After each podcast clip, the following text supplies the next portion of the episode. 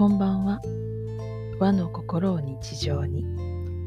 引用六行アドバイザー、陶器留美子のポッドキャストが始まります。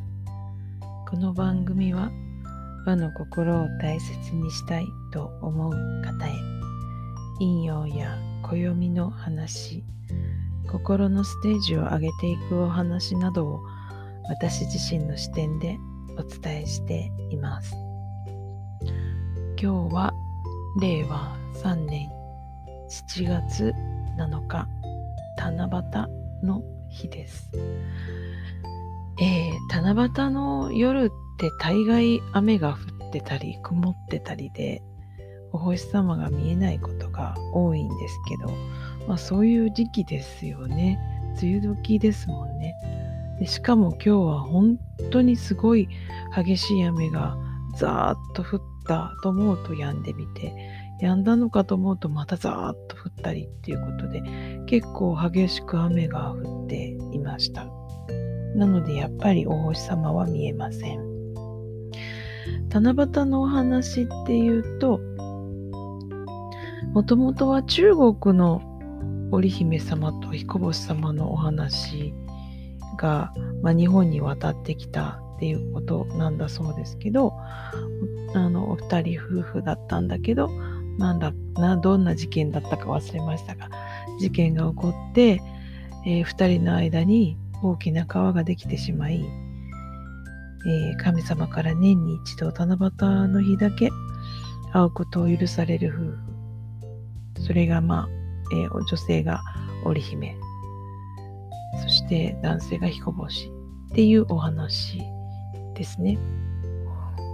で、まあ、日本に入ってきて、えっ、ー、と、その、そのお話と、で、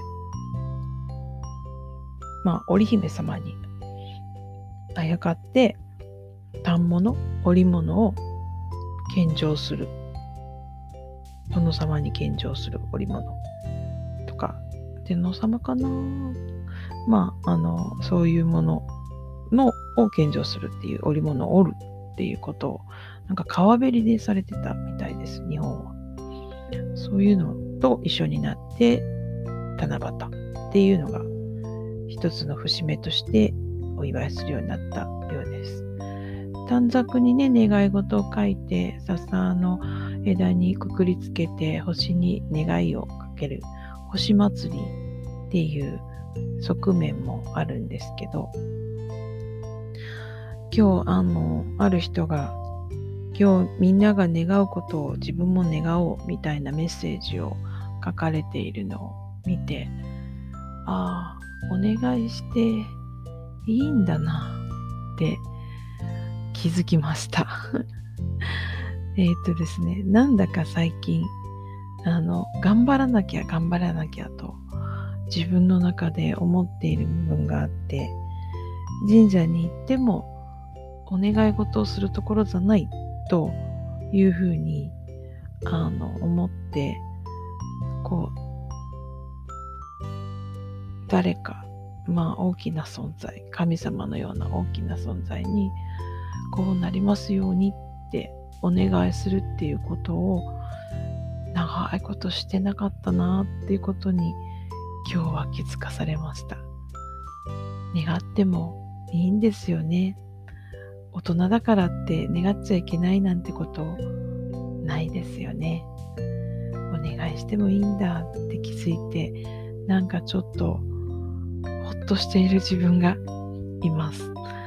はい。なので後でしっかりお願いをしようかなと。誰にお願いすればいいんだろうかな？